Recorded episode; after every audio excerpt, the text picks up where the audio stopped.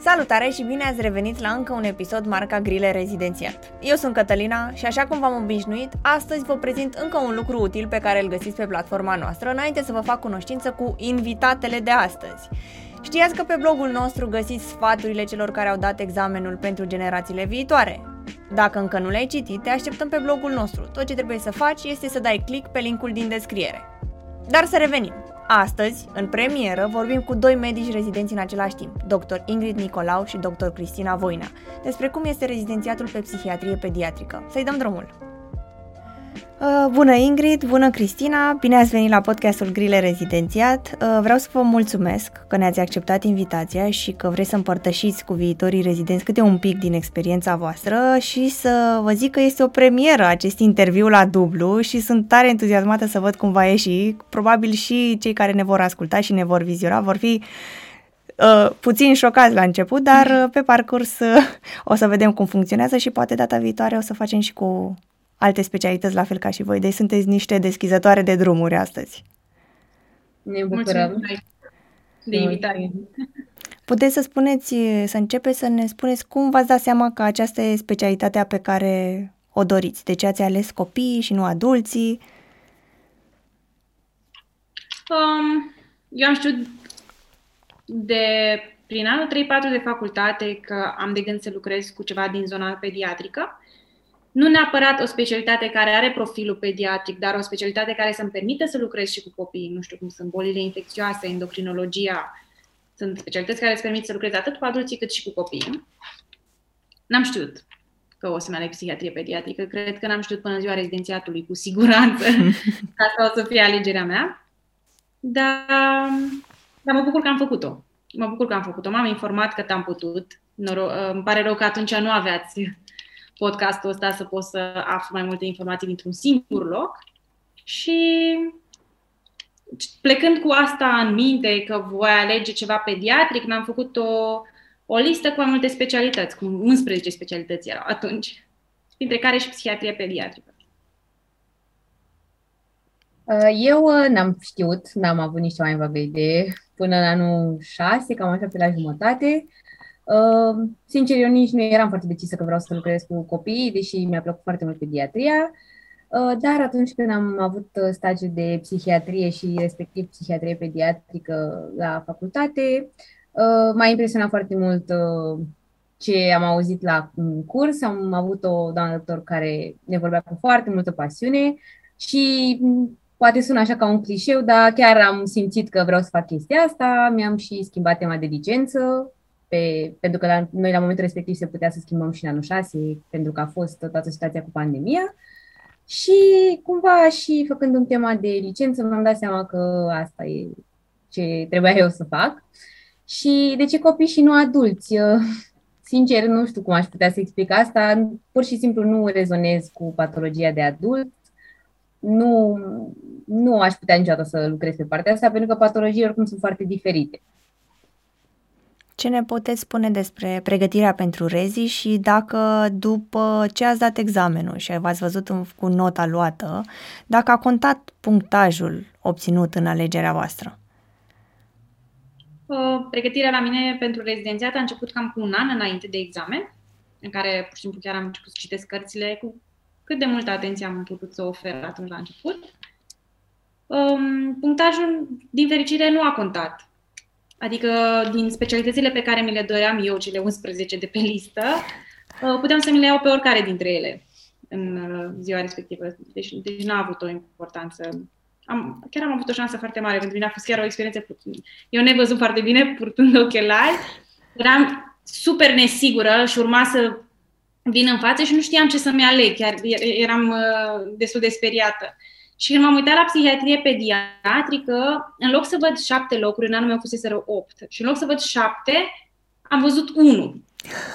Și atunci m-am super speriat și mi-am dat seama că, ok, dacă am putut să am o reacție așa de viscerală pentru specialitatea asta, probabil e ceea ce îmi doresc.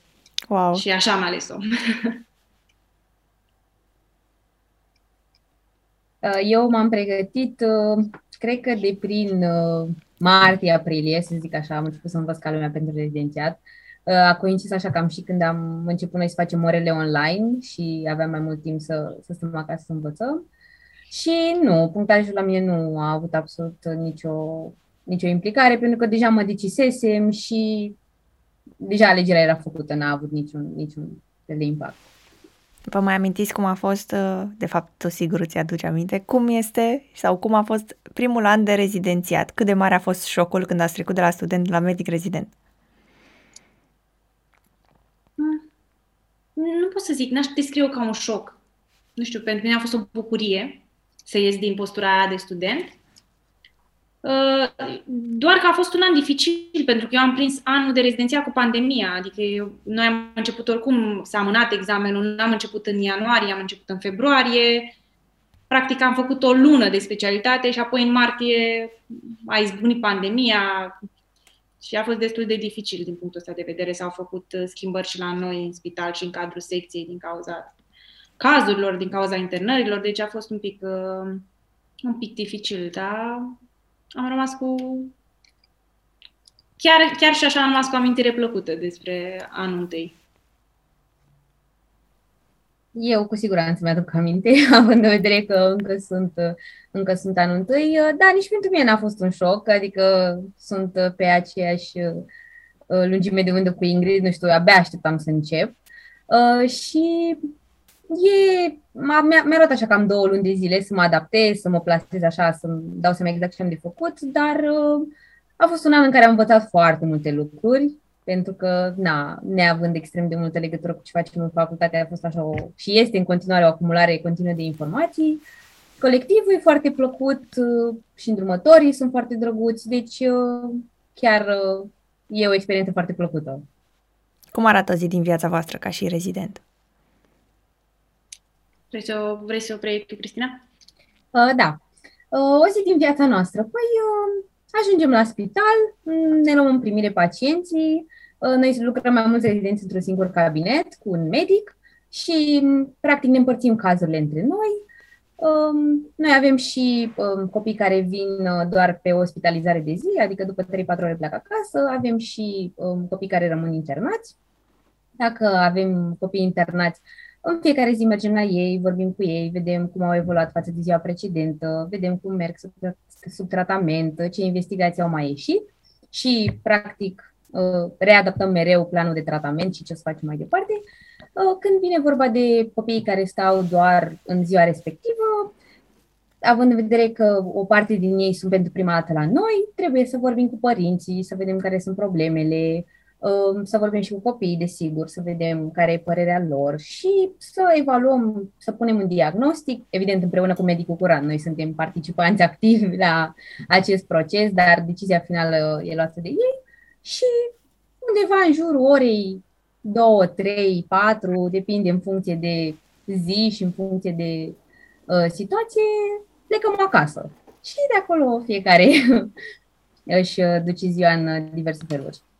Cum sunt îndrumătorii voștri considerați ca niște mentori, se ocupă de rezidenți?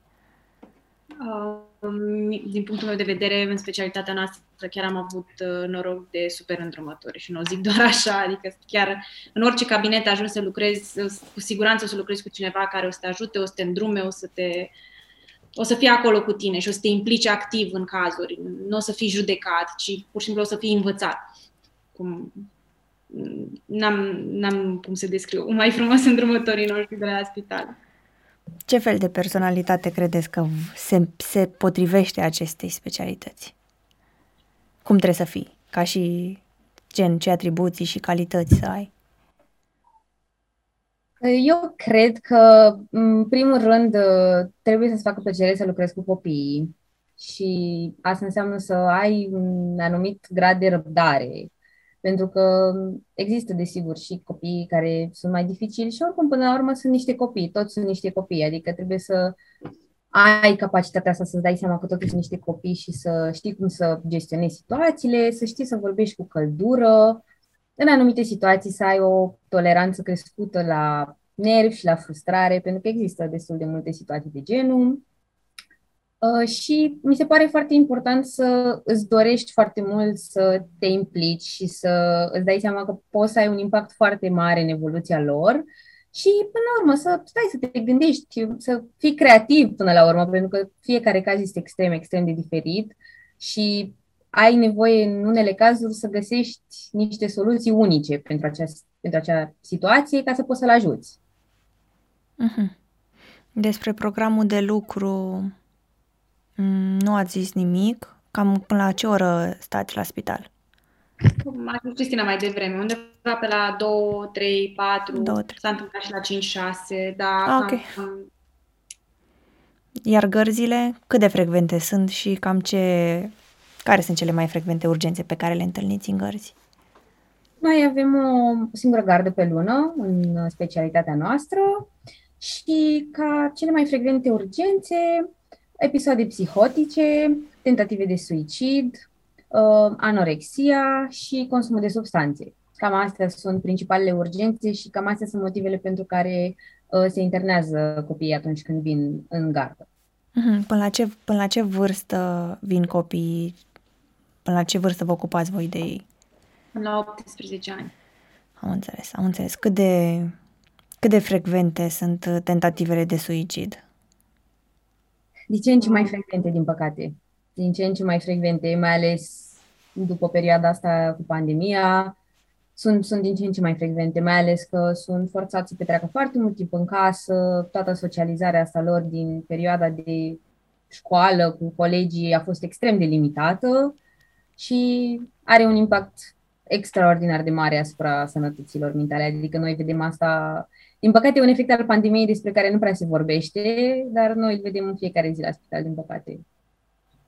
Da, chiar e un efect al pandemiei și, dar nu numai, adică un adolescent care are o, o tentativă suicidară are 50% șanse să repete comportamentul. Deci, um, odată ce se întâmplă, trebuie foarte bine supravegheat, trebuie multă atenție în direcția asta. Dar cum, cât de mare este impactul emoțional asupra voastră ca și medici? Cum, cum gestionați? E o specialitate cu încărcătură emoțională foarte mare. Adică asta e un sfat pe care l-aș spune viitorilor colegi care se gândesc să-și aleagă psihiatrie pediatrică și probabil și psihiatrie adulți, dar nu, nu știu eu să vorbesc, n-am avut încă stagiu acolo. Dar are, are o încărcătură emoțională foarte mare și pe lângă încărcătura emoțională pe care o are patologia psihiatrică, acum lucrez și cu copii. Adică... Da, asta poți să, poți, Spune.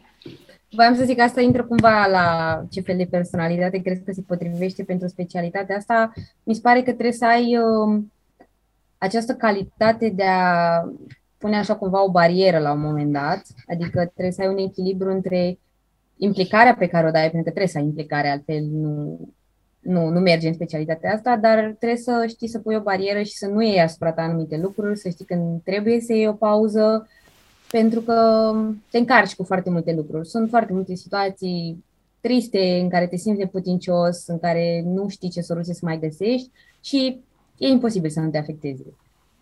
Și realmente sunt patologii în care nu ai soluții foarte multe. Ai soluții de management, de micromanagement, dar nu o soluție pentru patologia respectivă. Și trebuie să ai capacitatea să accepti situația, că nu până acolo se oprește, de acolo nu mai poți tu faci nimic nici ca, ca medic. Ne puteți da exemplu de un caz mai interesant pe care l-ați întâlnit? Um, toate cazurile din patologia psihiatrică sunt interesante. Toate da. au particularitatea lor. Pentru că n-ai să, găsesc, n-ai să găsești o, o persoană cu același diagnostic care să se prezinte la fel, chiar dacă au exact același diagnostic.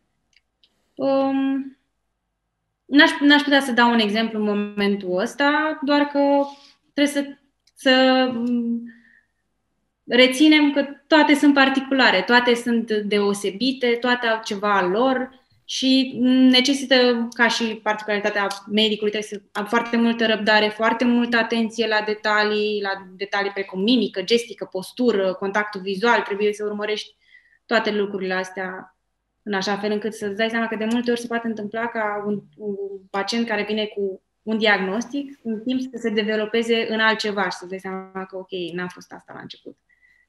E... Da, asta, asta voiam și să completez, că de foarte multe ori se întâmplă să vină un pacient, asta se întâmplă mai mult la pacienții care sunt internați sau pe care îi vedem de mai multe ori. Că în prima fază stai de vorbă cu ei, cu părinții, auzi ceva, îți faci o idee și după care, stând de vorbă și punând întrebări și punând întrebări și mergând mai departe, îți dai seama că povestea arată cu totul diferit și se schimbă la 180 de grade ideea pe care tu o aveai. Adică trebuie mereu să stai să sap și să întrebi și să mergi până în pânzele albe să vezi, pentru că problema de foarte multe ori are rădăcini adânci. Uh-huh. Ați întâlnit uh, părinți care au negat diagnosticul copilului sau nu au acceptat să fie tratat? Da. Una din marile probleme pe care le întâlnim, nu știu dacă în fiecare zi, nu, nu e chiar în fiecare zi, dar săptămânal se întâmplă.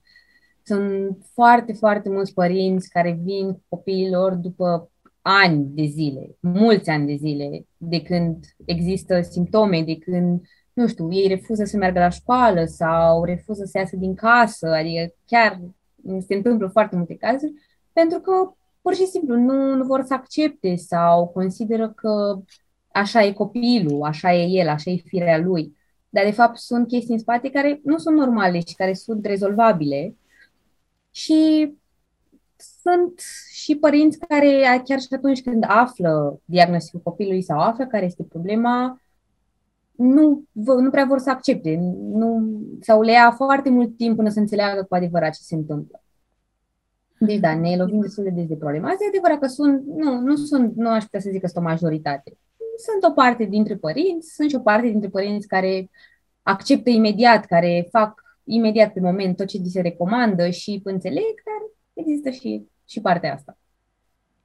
Înțeleg. Din păcate, este cum spunea Cristina mai, mai devreme, există o toleranță foarte mare la boala psihică și se, prin toleranța asta se acceptă ca un adolescent sau un copil să stea cu simptomatologia respectivă foarte mult timp până să, până să caute ajutor. Și da, chiar sunt, sunt părinți care, care refuză tratamentul, care nu acceptă diagnosticul, sunt sfătuiți să mai ceară și o a doua părere, nu e nicio problemă. Dacă asta îi ajută să, să ajungă mai repede la o concluzie ca să poată să ajute copilul, foarte bine. Iar când e vorba de tratament și mai ales când e vorba de urgență, adică chiar nu se poate sta fără tratamentul ăla, um, trebuie să-și asume responsabilitatea, adică și, și o asumă în scris. Că uh-huh. contrar avizului medical, sunt de acord să nu își trateze copilul. Și ce se poate face în situația în care, de exemplu, părintele copilului are și el la rândul lui o patologie psihiatrică de care poate nu e conștient sau pe care nu vrea să o trateze și asta îl afectează mai mult pe copil. Ce faceți în situația asta? Trebuie să preiei cazul cu foarte multă căldură, cu foarte multă empatie și să creezi o relație cu, și cu copilul și cu părintele, în așa fel încât să ți se permită la un moment dat să vezi că ai loc și spațiu să vii cu o recomandare și pentru părinte, pentru că și lui e greu. Adică și să poți, să poți să-i recomanzi, că poate ar fi mai bine să vedeți un psihiatru de adult sau poate ați avea nevoie de niște ședințe de psihoterapie. E în regulă. Nu e, e, e foarte în regulă să le recomanzi când, unde e cazul. Dar cu multă căldură și înțelegere pentru ei, pentru că și lor le este foarte greu. Din ce ați observat până acum, Există riscul ca acești copii să devină adulți cu probleme sau uh, primind tratamentul din timp și frecvent poate, se pot uh, rezolva de aceste probleme? Depinde, răspunsul la întrebarea asta depinde de foarte mulți factori. Adică, exact cum ai zis și tu, un, un factor este momentul începerii intervenției, adică una e ca un părinte să prezinte cu copilul la 2-3 săptămâni de la debutul simptomatologiei și să facă tot ce îi recomand să facă, și alta e să vii cu copilul la 17 ani, după 5-6 ani de simptome și chiar și atunci să nu faci ce ar trebui să faci. Deci sunt copii care au un diagnostic, au o problemă și se rezolvă în jumătate de an, un an, depinde de la caz la caz, sau sunt, sunt cazuri și pe lângă intervenție depinde foarte mult de, la, de patologie, pentru că sunt anumite lucruri care se rezolvă sau sunt anumite lucruri care se mențin pe tot parcursul vieții, doar că au un impact foarte mic în funcționalitatea lor, cu terapie, cu medicație, cu diverse. Mm-hmm. Dar uh, ce ați observat adică nu știu dacă ne puteți dezvălui această informație, dar care ar fi unele dintre cauzele care declanșează aceste probleme la copii? Dacă, să, de exemplu, la un adult putem să acuzăm traumele din copilărie, la un copil pe ce putem să dăm vina? La un copil putem să acuzăm traume din copilărie, adică nu e o diferențiere adult-copil. Dar eu nu trebuie, trebuie să uităm că e o patologie medicală cu o predispoziție genetică foarte mare în spate. Adică, nu știu, pot să dau un exemplu. Nu orice copil care a trecut prin, printr-o situație de bullying dezvoltă un episod depresiv, dar unii o dezvoltă. Ce are acel copil diferit? Cel mai, cel mai probabil poate să fie o predispoziție genetică către un episod depresiv. Da, și mhm. pe lângă predispoziția genetică mai sunt și factori epigenetici din mediu. Uh, mediu familial, mediu social, uh, expunerea prelungită la telefon, la televizor, la ecrane, sunt la ei cu atât mai mult, uh, mai ales în primii ani de viață, are un impact în mediul în care ei trăiesc și dacă se suprapune și peste predispoziție genetică la o anumită patologie, avem rețeta perfectă pentru asta. Deci e așa, jumate-jumate. Ce diferențe există între patologiile cele mai frecvente pe care le întâlniți voi la copil față de cele mai frecvente patologii întâlnite la adulți? Păi, la copii, o patologie foarte frecventă sunt tulburările de spectru autist, inclusiv tulburarea Asperger, care cam asta e o diferență foarte mare între copii și adulți, pentru că, în principal, mai ales cele medii și severe sunt diagnosticate la copii, uh, adică puțini mm, adulți ajung să fie diagnosticați. Uh, la adulți, de exemplu, schizofrenia este foarte frecventă, noi avem foarte puține cazuri cu debut așa de devreme și ca punct comun, uh, tulburările anxioase și depresive. Sunt și la copil, există și la adult, Cam astea ar fi, să zic așa, diferențele. Manifestări un pic diferite, dar sunt, uh, sunt la ambele grupe de vârstă. Am înțeles. Uh, ce alte provocări ați întâlnit în această specialitate? Uh, am vorbit ceva mai devreme care m-a făcut să mă gândesc la o provocare.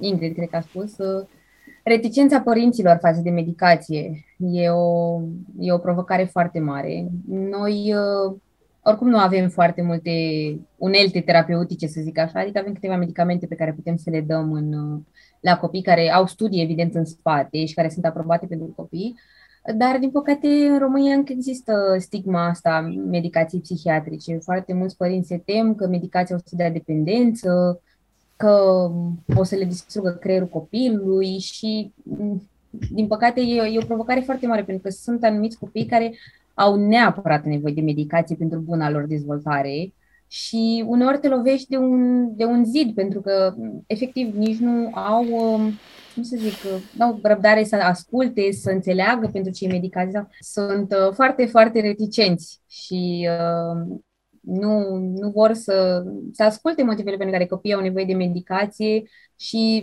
sunt extrem, extrem de multe zvonuri care circulă între părinți. Adică se propagă așa niște zvonuri și aud și nu, că eu am auzit că nu funcționează și na, noi vedem că funcționează. Uh-huh. E adevărat, nu sunt toți așa, dar e, e o provocare foarte mare pentru că sunt anumite cazuri de unde necesitatea de medicație este extrem, extrem de mare și tu știi că acel caz nu va merge bine. Oricum, dozele pe care noi le dăm la copii sunt infime, adică nici măcar nu se apropie de dozele de la adulți și cu atât mai mult cu cât sunt copii, noi încercăm să dăm cele mai mici doze care au efect, dozele se introduc treptat, adică noi avem precauții foarte mari, desigur.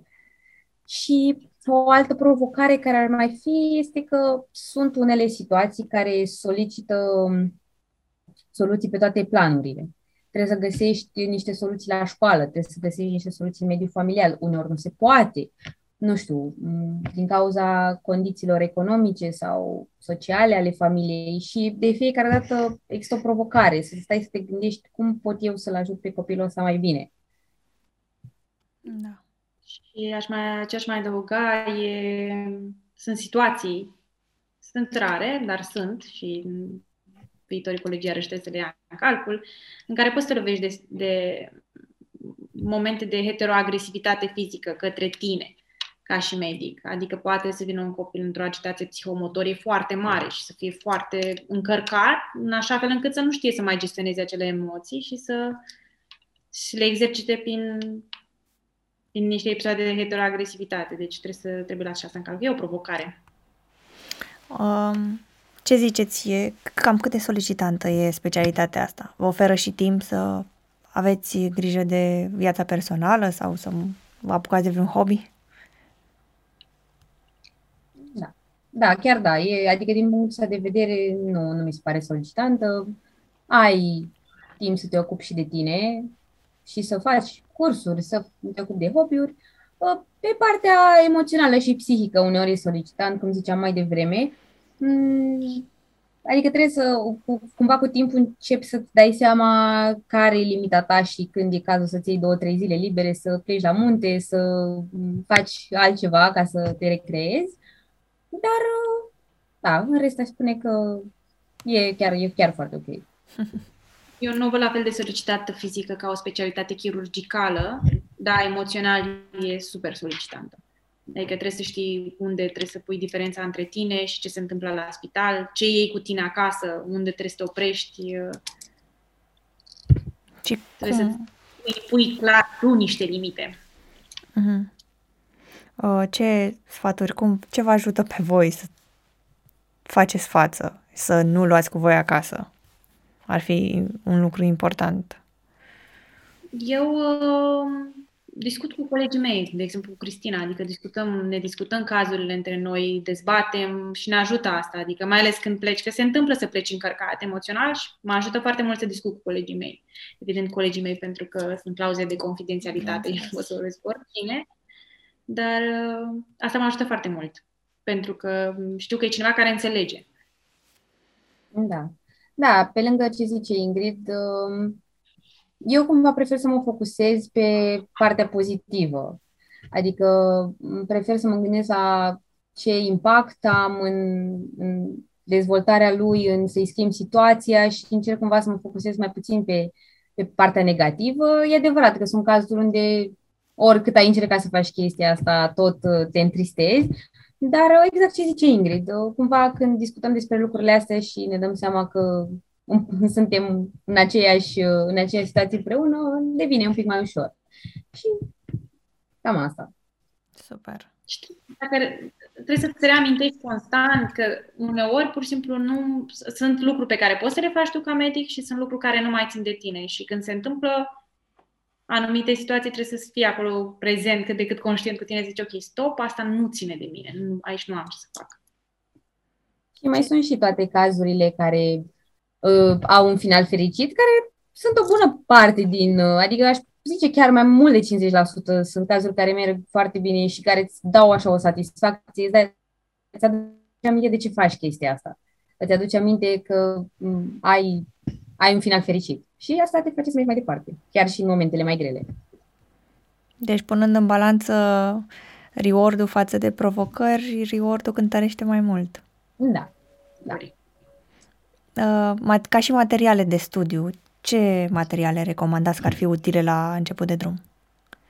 Um, eu le-aș recomanda colegilor care se gândesc și aleagă specialitatea asta sau viitorilor colegi care o să vină să nu se încarce cu foarte multe cărți în momentul de față, că nu e cazul. Trebuie să o ia treptat, o să primească toate informațiile de care au nevoie. Dar așa pentru mici informări poate să uite în DSM, e Biblia clasică, cu suficiente informații pentru început uh, despre fiecare patologie psihiatrică, atât copii cât și de adulți, sau doar, dacă vor să vadă ceva doar pentru copii, este un site, Iacapap, care se scrie exact cum se aude, și acolo e un textbook, într-adevăr în engleză, dar cu patologii care țin de psihiatrie pediatrică, tot așa pe scurt, frumos structurate, poate să afle niște informații, să vadă ce părere au și dacă îi tentează să lucreze cu astfel de patologii mai departe. Mai ai mai adăugat ceva, Cristina? Uh, da, mă gândeam, mă gândeam la Ratters și la Kaplan, care sunt așa, bine, din nou, Ingrid are dreptate, să nu se apuce colegii noștri acum să citească din astea, dar așa, în momentul când vor intra în specialitate, Ruttersul și Kaplanul sunt așa bibliile, să zicem, adică DSM-ul este mai mult pe partea de criterii de diagnostic, uh, pe când astea sunt cărți care sunt așa mai uh, integrează mai multe lucruri, și partea de tratament, și partea de diagnostic, și epidemiologie, sunt uh, cărți așa mai extensive da, din nou, o să primească toate informațiile când o să ajungă în spital și o să poată să se uite și ei prin cărțile alea să vadă cum li se pare că le avem și noi, deci e, e regulă. Ce posibilități de practică sau de stagii în străinătate există? Și foarte important dacă e cumva recunoscută specialitatea în străinătate. Da, e recunoscută în străinătate.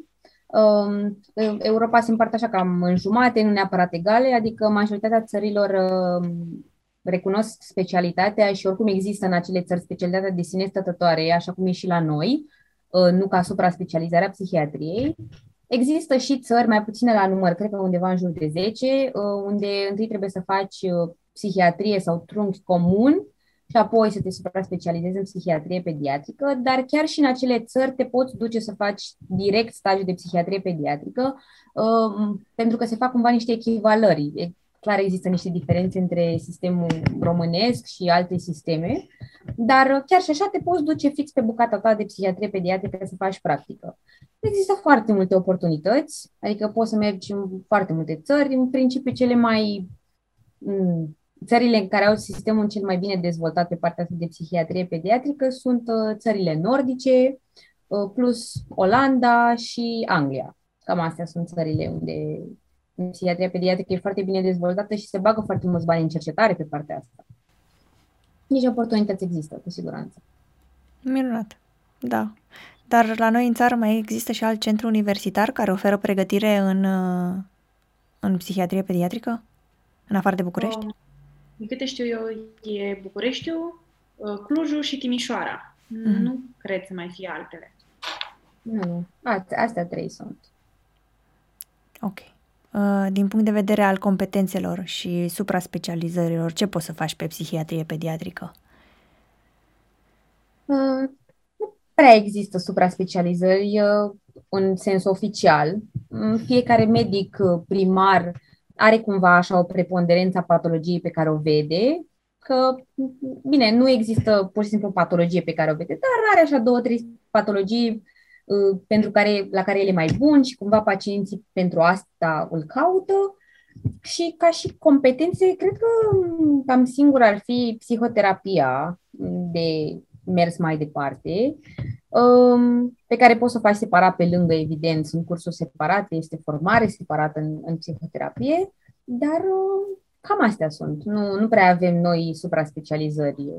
Cum sunt, ca, ca și supra-specializări, vorbim de psihiatrie adulți, neurologie pediatrică, cred că și pediatria, pentru că avem, mă rog, câteva luni și acolo, dar da, asta practic din nou, specializare. Exact da, da, da, da. E a doua Ce spune și e mai, nu faci puțin, adică și dacă vrei să faci psihiatrie adult, cred că îți echivalezi un an. Nu, nu-ți echivalezi foarte mult din ce ai făcut tu ca și din psihiatrie pediatrică. Uh-huh.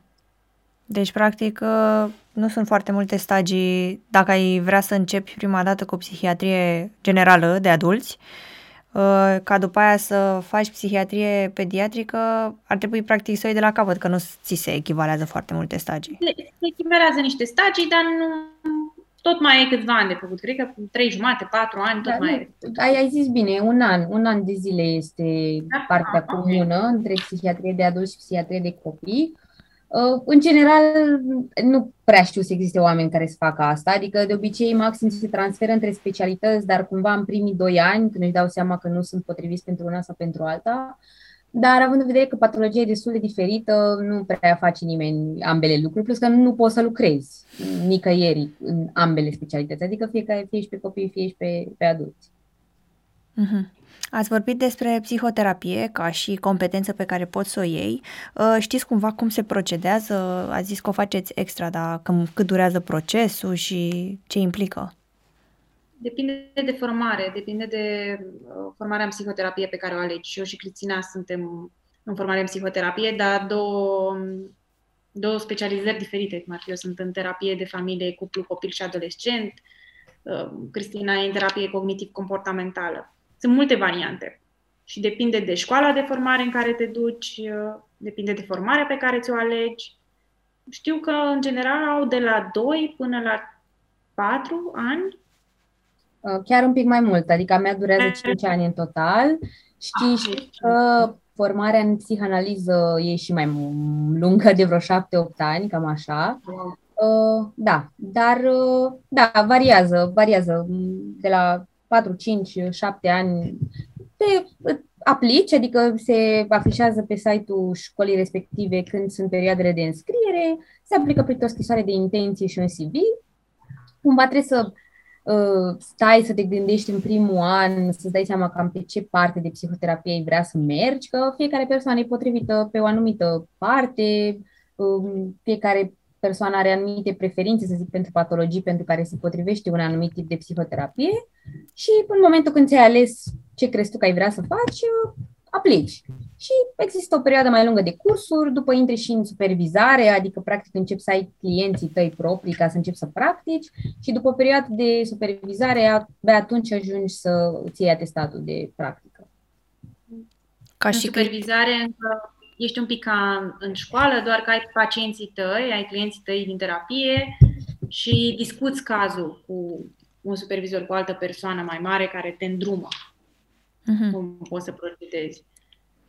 Ca și criterii, trebuie să termini medicina sau psihologia sau poate oricine? Uh, trebuie să termini ori facultatea de psihologie, ori să fii medic psihiatru. Și cred că mai sunt câteva, uh, dar da, uh, nu și ca student. Și ca student la medicină și psihologie poți să intri, dar aici depinde foarte mult de la școală la școală, pentru că, um, de exemplu, cred că există oarecum o reticență să, sau o altă, să nu fie prioritate, de exemplu, studenții la medicină, pentru că trebuie să ai cumva niște noțiuni ca să, aj- să faci psihoterapie, pentru că în momentul când începi să faci formarea asta, Mm, nu o să stea nimeni să-ți facă teoria uh, diagnosticelor sau să-ți spună criteriile de diagnostic pentru o anumită patologie. Tu, practic, vii cu informațiile astea, noi ca psihiatri din clinică și mm, psihologii din lectura lor proprie și ce fac în facultate și cumva faci partea de psihoterapie. E adevărat că înveți la unele cursuri și diagnosticul, dar așa, foarte pe scurt. Deci trebuie cumva să vii cu niște, cu niște noțiuni și nu, nu, nu poate oricine. Adică trebuie să fii în partea asta de psihiatrie și, și psihologie ca să poți să faci cursurile. Mm-hmm. Este mai eficientă, mai eficientă la copii decât în cazul adulților, psihoterapia? Depinde. Depinde de caz, depinde de psihoterapeut, depinde de tip de psihoterapie, depinde de situație, e foarte variabil. Poate ai mai multe șanse la un copil, pentru că încă e într-o perioadă de dezvoltare și contextul lui prefrontal încă nu e complet dezvoltat și poate asta, dar, dar chiar depinde de la caz la caz. Ce posibilități de angajare există după ce terminăm rezidențiatul pe psihiatrie pediatrică? Se scot posturi? Situația cu posturile cam la fel ca în celelalte specialități. Uh, adică majoritatea covârșitoare care termină lucrează în privat. Și acolo există destul de multe posibilități de angajare. Bine, mai sunt și, uh, adică în București este spitalul nostru, Spitalul Obregia, mai este uh, Spitalul Gorgoș, care este undeva la Titan și mai sunt uh, cumva ambulatorii de psihiatrie pediatrică în spitalele astea de pediatrie. Dar uh, sunt și foarte, foarte multe clinici private care, unde poți să te angajezi, pentru că o bună parte din patologia noastră se poate vedea în ambulator, adică nu ai neapărat nevoie pentru toți să stea internat sau să vină să-i consulți la spital. Și sunt foarte mulți părinți care se duc în ambulator, în privat. Uh-huh. Uh, și în străinătate, probabil, uh, nu știu dacă se caută și acolo, nu? Da, da, da, se caută, se caută. Avem și colegi care pleacă în străinătate. Tot în țările mai sus pe care le-am menționat și pentru stagii, adică în Suedia, Norvegia, Anglia, cam pe acolo, încolo se duc. Bine, sunt și alte țări unde se duc, dar cam astea sunt uh, preponderente pentru că mm, clar oamenii vor să se ducă, adică pleacă dintr-un loc unde să fie mai dezvoltată specialitatea asta și unde oportunitățile să fie mai bune și nu e situația asta în toată Europa. Mm. Ați gândit vreodată de ce în țările nordice sunt mai căutate sau sunt mai dezvoltate clinicile pe psihiatrie și psihiatrie pediatrică? Și ne puteți da un răspuns? Mai bun. Un sistem educațional mai bun acolo, ă, din, de la grădiniță începând, și mult mai puțină stigmă, pe, mult mai puțină stigmatizare a patologiilor psihiatrice față de cum e la noi. Uh-huh. E, nici la noi, ă, adică cumva situația începe încet încet să se remedieze, adică părinții în față de înainte ă, recunosc mai des și cumva s-a ajuns la o conștientizare, mai ales la copiii mici mă refer. Deși încă ne luptăm cu zvonurile astea și cu preconcepțiile astea, că băieții vorbesc mai târziu, lasă că își dă el drumul să vorbească, cumva încet, încet începem să depășim chestia asta și, nu știu, majoritatea medicilor uh, da, diagnostichează și tratează după protocoalele internaționale. Adică chiar Mm, poate, cum să zic, posibilitățile educaționale sunt mai scăzute, dar, de exemplu, pe partea de terapie pentru tulburarea de spectru, chiar stăm foarte bine comparativ cu alte, cu alte țări din Europa. Adică avem, e foarte bine dezvoltată, avem foarte mulți terapeuți în orașele mari, mai ales, nu, nu în provincie, dar mergem spre bine și noi. Da, este un lucru bun. A, asta e, singur, asta e singur motiv care, pe care l-am identificat eu legat de alte țări, că e mai, mai puțină stigmatizare, chiar dacă și la noi se face acum o schimbare, exact cum a zis și Cristina, și e accesul mult mai ușor la informații prin, pe internet. Adolescenții care ne vin sunt foarte bine informați, adică uneori știu mai bine cazul decât noi, ne spun clar cu ce, prin ce trec. Um, și cred că se investesc mai mulți bani. Mai, da, da, da. Și ai mai facil accesul, pentru că nu îți mai e teamă să te duci cu copilul sau tu ca și adult să te duci la să ceri ajutor în serviciu de psihiatrie, în serviciu, într-un serviciu de sănătate mentală, dacă ai ști că nu e judecat pentru asta. Uh-huh. Uh, am o întrebare pentru amândouă acum. Uh, după experiența asta și după tot ce ați expus și minusuri și provocări, care este cel mai frumos lucru pe care îl vedeți la specialitatea asta? Că ai șansa să ai un impact foarte mare asupra dezvoltării lor. Adică chiar avem foarte mulți copii pe care îi vedem și care sunt aduși la noi și în care, în momentul în care ne implicăm foarte mult, chiar le schimbăm complet cursul vieții și dezvoltarea. Și asta e, nu știu, mi se pare că nu, nu se poate compara cu nimic satisfacția asta. Să știi că ai avut uh, acolo ceva de spus în, în drumul lui. E o satisfacție pe care o obții mai greu, sunt complet de acord cu Cristina, că asta ar fi și răspunsul meu, e o satisfacție pe care o obții mai greu, care tragi, te cam chinui să o obții, dar și când vine și vezi copilul la evaluare și îl vezi cât de bine e, nu poți să te scrii. Ați schimba specialitatea asta sau? Nu. E nimic în lume. Foarte bine. Păi uh, mai avem o singură întrebare pentru voi și anume ce sfaturi aveți voi pentru viitorii medici rezidenți? Um, eu aș zice așa. Primul, chiar să-și aleagă specialitatea în funcție de ceea ce le place. Mm, nu, nu se poate compara nimic. Mi se pare că nu ar trebui aproape nimic luat în considerare, adică să faci o specialitate pentru beneficii sau pentru salariu sau pentru nu știu ce, e foarte greșit și la un moment dat o să te prindă din urmă.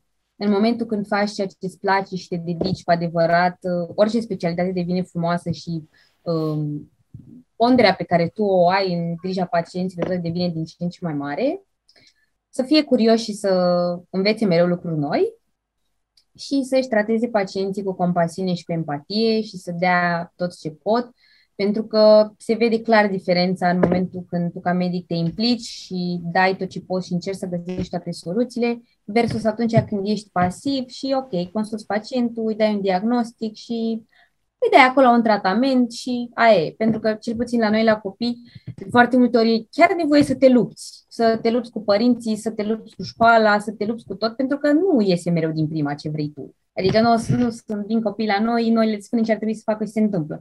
Nu, se întorc la evaluare, vedem că nu au făcut ce trebuiau să facă părinții, că n-au schimbat lucrul ăla, le spui din nou, te lupți din nou și până la urmă ți iese. Deci, cu siguranță e nevoie de implicare maximă.